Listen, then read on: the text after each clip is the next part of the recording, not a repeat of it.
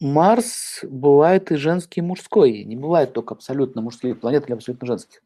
Но все-таки как бы больше Марс связан с, с мужской энергией. Ну, женский Марс – это защита своей собственности, это защита своего мужа. Это, мы уже про это много говорили, что значит женский Марс. Что значит защита своего мужа? Ну, как его можно защищать? Ну, это целая лекция на эту тему можно дать. Ну, мужчина тоже нуждается в защите, только в женской защите – не решение за него всех вопросов, а поддержание его духа, его психики, а, его авторитета перед самим собой хотя бы, перед глазами общества. Ну, когда, когда женщина не уважает мужчину, чаще всего это слабое солнце, у нее слабое солнце. Когда она как бы его подавляет, под каблук ставит, это Марс, некачественный. Он может быть сильный, но некачественный. А если мужчина ставится под каблук, чаще всего у него него Марс слабее, чем у него. Поэтому все подкаблучники – это мужчины со старым, со слабым, извините, Марсом.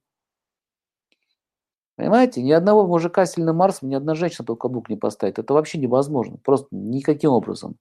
Она даже, она даже мысли такой не возникнет, попытаться поставить ее под каблук.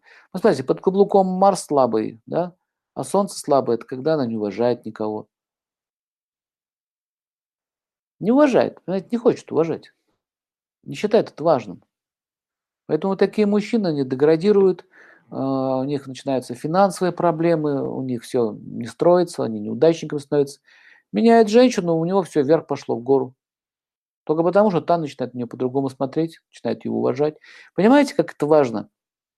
Она думает, а, это какой-то у меня Муля Миловский, который неудачник. Это абсолютно неправда. В, в одних руках же мужчина а так ведет себя, в других по-другому. В общем, это серьезная тема, но поймите еще одну вещь. Вот э, нельзя сказать, что женщина, это мужчина только с Марсом или там Солнце связано. У женщин тоже есть Марс и Солнце. Например, э, женщины, которые управляют фирмами, компаниями, они могут быть министрами, даже в правительстве состоять, или жены там генералов там, или каких-то президентов. Это женщины с сильным Солнцем, с сильным Марсом.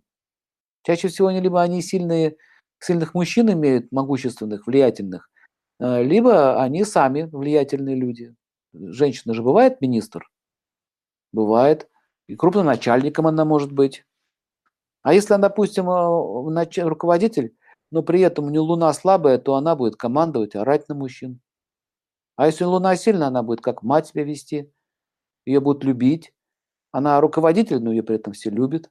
А если она руководитель со слабым луной, то она руководит, но ее никто не любит. Понимаете идею? Они вынуждены подчиняться. Подчеркиваю, вынуждены подчиняться. Но они ее не любят. При первой же возможности сбегут куда-нибудь. Поэтому эти э, женщины, они не знают, как управлять мужчинами. Они думают, что если пост получил высокий, может там так себя вести.